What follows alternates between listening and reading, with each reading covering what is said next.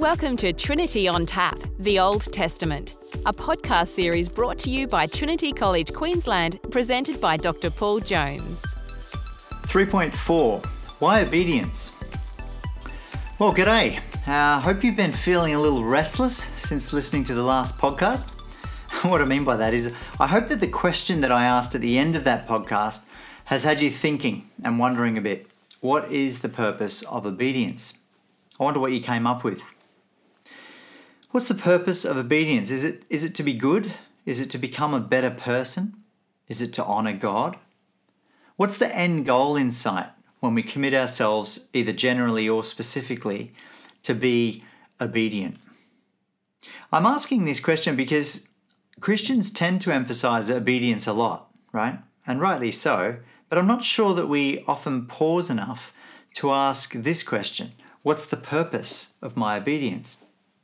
But I'm also raising this question because we've been looking at the concept of covenant in the Old Testament, and a large part of Israel's relationship with God had to do with covenant obligations to obey Yahweh within that relationship. So, for us to understand what's going on in the, in the Old Testament and in our own lives, I think we need to take some time uh, as we finish this section on covenant just to ask why? why obedience? And I'll admit to borrowing some material from chapter 3 of my book, Sharing God's Passion. So let me be frank. My name's Paul, but let me be frank. That's a terrible joke. My concern here is that Israel's problem with the law is the same problem that contemporary Christians have with obedience. Okay? My concern is that Israel's problem with the law is the same problem that Christians today have with obedience. And that problem is moralism. Do you know what I mean by moralism? Knowing and saying what's right and wrong with everything and making judgments about everyone but yourself, right? So you know what's right, you know what's wrong, it's all black and white, and you call it for other people. I mentioned previously that um, through the giving of the law, Israel was handed an invitation, an invitation to be the light of the world, but that rather than obey the law for the sake of the world, Israel framed that invitation, right? They put it up on display, up on the wall, and never went to the party. Israel took great pride, or even arrogance, in their election as God's people. But the Old Testament tells the tragic story of Israel missing the point, missing the party. And although I hate to say it, Christians today can sometimes fall into that same trap. We have to be so careful that the church doesn't become a bunch of do gooders who've forgotten why we're being good. So, when being good, that is, trying to resist our human propensity to mess things up, when being good or trying not to sin becomes your life's goal, right? So that week after week, you listen to sermon after sermon in the hope that little by little you might become a better Christian. When we do that, we're missing the point. We've shortchanged ourselves for a limited vision of life's purpose. Because the goal of Christian ethics is not simply to be good so that we're less plagued by guilt on our journey through life. The problem with that kind of tunnel vision is we become obsessed with our own personal war against sin. I don't know, you, may know what I mean by that. When you fix your eyes on something that you just want to get right, it becomes the only thing that you can see. And that struggle then becomes your way of measuring success or failure. And subtly, Jesus gets sidelined. He's not even in the picture anymore. And he should be at the center. So, moralism is not the heart of Christian living. It's actually just another idol when it takes that uh, top priority in our lives.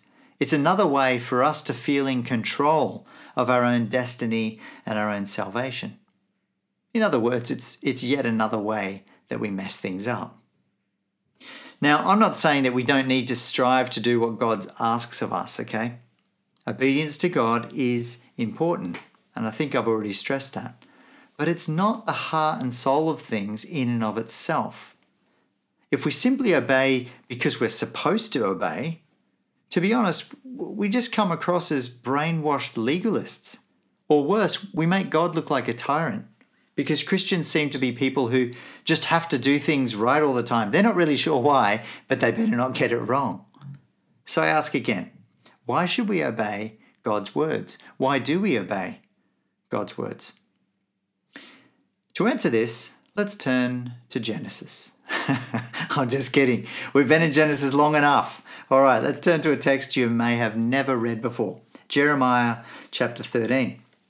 There's a great little story here about Jeremiah that helps us to get a sense of what the law was for in Israel's life with God and what obedience is for in our life with God. I'm going to read you Jeremiah 13, verses 1 to 11. And as I said, I'm reading from the NRSV.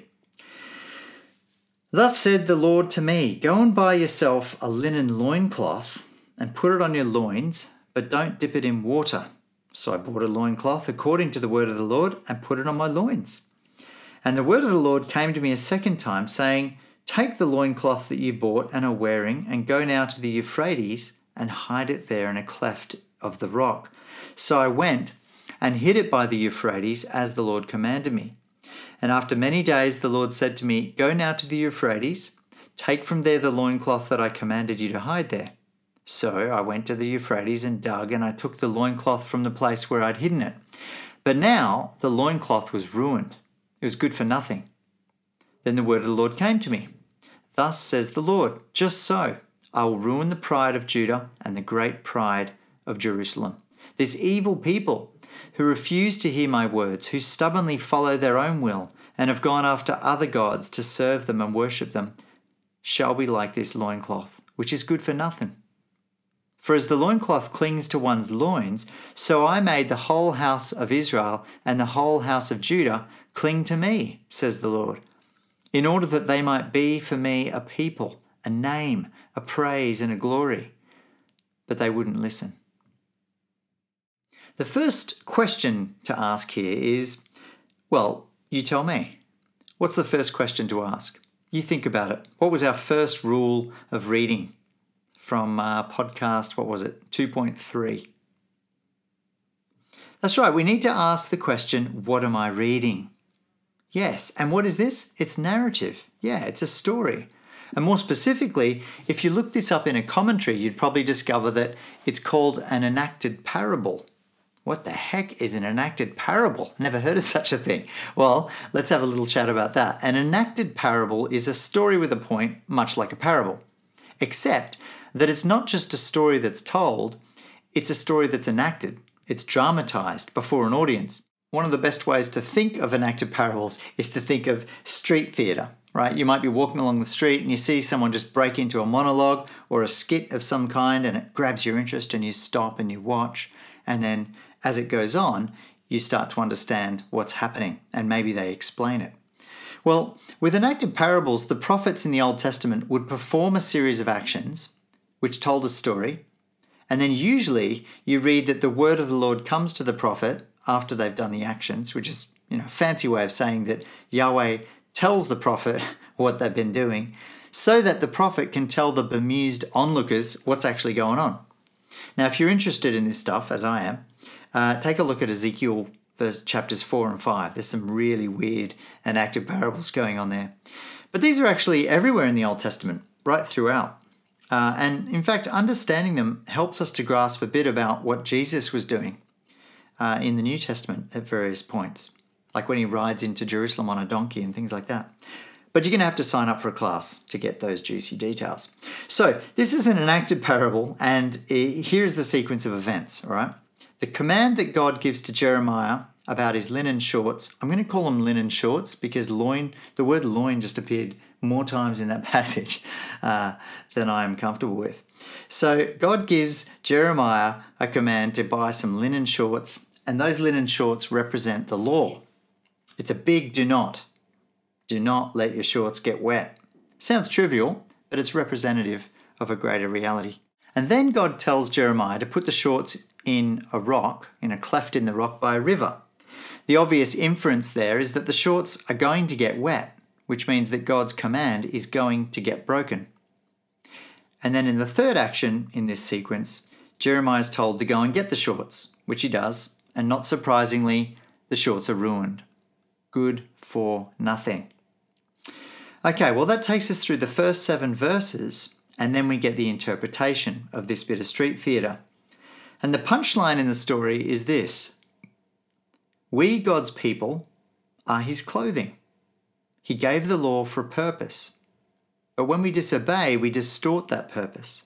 What is that purpose? Well, it couldn't be stated more clearly than in verse 11. It says, For as the loincloth clings to one's loins, I made the whole house of Israel and the whole house of Judah cling to me, says the Lord, in order that they might be for me, that's the statement of purpose, in order that they might be for me a people, a name or reputation, a praise and a glory, but they wouldn't listen. There's so much in that verse. Why did God bind Israel and Judah to himself in a covenant relationship? Why did he elect this nation? For the sake of his name. In other words, for the sake of his reputation in the world. And here God laments that he wanted to wear Israel and Judah with pride, but because they've been disobedient, as it turns out, they've embarrassed him. And what's remarkable, I think, about this text is it's not done away with under the new covenant, it's, it's only intensified. Because in Jeremiah 13, God's people are God's clothing, right? In the parable, the linen shorts are God's, right? Or a linen uh, belt, you could translate it. But in the New Testament, in Paul's letters, God's people are more than that. We're not Christ's clothing, we're Christ's body. So, the reason that obedience is so important for God's people, whether Jewish or Christian, is that we are responsible for God's reputation in the world. Isn't that remarkable? I find that mind blowing. We are responsible for God's reputation in the world. Let me just read you a paragraph from page 60 of, of my book uh, on the prophets called Sharing God's Passion. The prophets longed to see God's people reflecting his likeness while the rest of the world looked on. Therefore, their confrontational ethic sought to establish not just obedience, but obedience as a means of speaking for God. The intended, intended purpose of Israel's obedience is expressed quite simply in Leviticus 19, verse 2 Be holy, because I, the Lord your God, am holy. Not because he says so or because it makes life easier on everyone, but because I, the Lord your God, am holy. The same directive applies to the church today in light of our prophetic calling to make God known. Obedience, being holy, fulfills God's passion by enhancing his reputation in the world so that others may also be drawn into a life giving relationship with their Maker. See, the real problem with the Israelites so often in the Old Testament is that they are misrepresenting God. And it's very important that we understand this. Because as Christians, it's not our task to push commandments on other people. The point of Christian living is not just to be good and make sure that everyone around you is being good. The reason we're obedient is so that we look more like God. And as we show God's character, people are attracted to God through us, whether they're Christians or not. This has always been God's plan throughout the Old and New Testaments. You could say in just two words that the whole Christian life is about God's reputation. The whole point of the law and of prophetic speech is not, you're doing the wrong thing. Would you please do the right thing? No, the underlying point is, you're hurting God's reputation. God cares for the orphan and the widow. Why aren't your actions making that clear? God cares about justice and human dignity. Why don't your choices make that obvious? God is passionate about purity and order. Why can't I see that in your lifestyle? That's what the prophets in the Old Testament and the apostles in the New Testament are getting at. In Ezekiel's day, when Israel was scattered, God's promise through his prophet to gather Israel together again and get things back on track contains these awesome words I will sanctify my great name, which has been profaned among the nations, and which you have profaned among them. And the nations will know that I am the Lord, says the Lord God, when through you I display my holiness before their eyes. one of my favorite phrases in the Old Testament.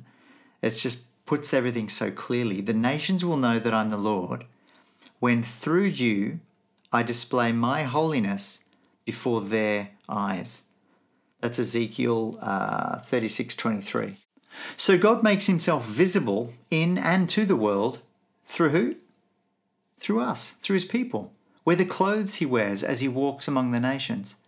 Be holy because I'm holy, says God. I want people to know what I'm like, so show them. And this right here is the purpose of obedience it's God's reputation at stake. It's not about moralism, it's not about telling everyone else whether their actions are black or white. The world's had enough of that kind of judgment in the name of the church, and it is not doing God any favors. But love, but grace, but forgiveness, gentleness, respect, patience, a listening ear.